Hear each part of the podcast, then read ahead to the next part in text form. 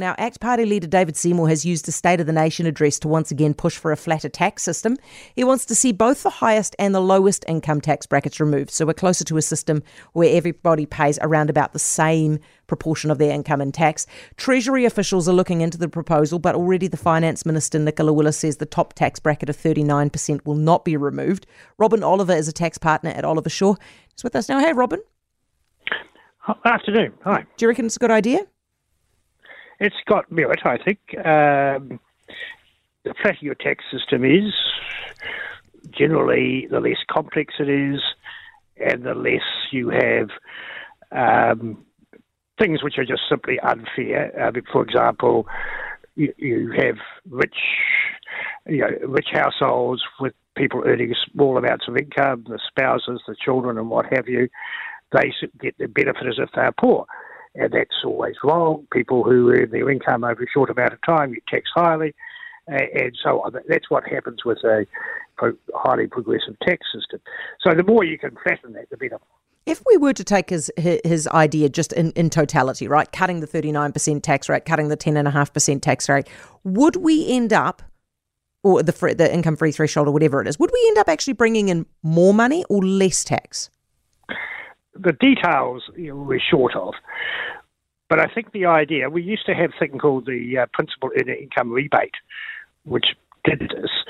And what it says is that if you are supposedly a low income earner, but getting your income uh, as a spouse of a high income household or from non wages and salaries, you shouldn't get that benefit of 10.5. It goes directly to 17.5. So if you uh, a spouse of someone earning $300,000 a year, you're not assumed that your 10000 is is uh, is taxed at 10.5. You, you get rid of that bottom rate.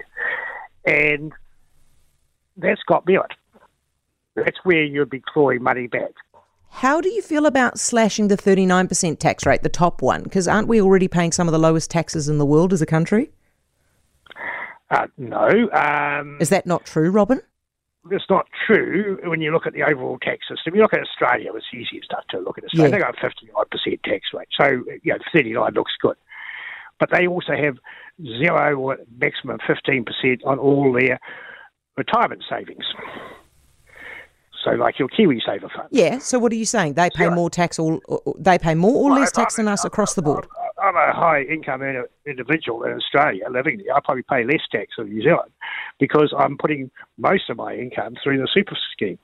Is this a fallacy then? Every time somebody says, oh, we'll pay some of the lowest taxes in the world, is that just nonsense? It, it, it, just doesn't understand how tax systems work and all the concessions these other countries have. So, Robin, uh, all up then, are we? Where do we sit in terms of how much tax we pay globally? Do we pay well, more tax than the rest of the world, about the same, or what do you reckon? We're, we're sort of in the middle. That's because tax to GDP, we we are much higher than Australia and much higher than US, but much lower than most of Europe. Yeah, so we're in the middle. We middle along. So it feels to me, I'll take get your take on this. Feels to me like David Seymour's already given up and already realizes this is going to go nowhere because he says on the other hand, if the maths are difficult to stack up, then look, we're prepared to put forward an idea that's occasionally rejected. He's already sort of, I would have thought, preempting the fact it's going to be rejected, don't you? Well, I think the one that has merit is that low income one, getting rid of you know, what is effectively a tax break for people, for poor people who are it's going to rich people. Uh, which is uh, you know, twenty year old university student of someone living in Remuera or Wadestown. That's not right.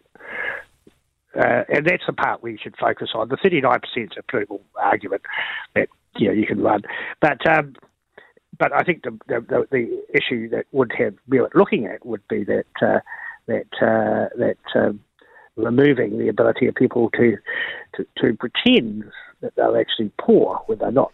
Yeah, fair enough. I think most people would agree with that. Robin, thank you. Robin Oliver, Oliver Shaw tax partner. Obviously, the person who will make a decision on whether David Seymour's flatter tax system goes anywhere is Nicola Willis, and Nicola Willis will be with us after six o'clock. Uh, six o'clock. We can ask her about it then. For more from Heather du Plessis-Allen Drive, listen live to News Talk ZB from 4 p.m. weekdays or follow the podcast on iHeartRadio. If you enjoyed this podcast, you will love our New Zealand Herald podcast, The Little Things, hosted by me, Francesca Rudkin, and my good friend Louise Airy. We focus on all the little things that you can do to make a positive impact on your life and to cut through the confusion from the health and wellness industry. Join us every Saturday to hear from the experts for all the tips and advice you need. Just search The Little Things on iHeartRadio or wherever you get your podcasts.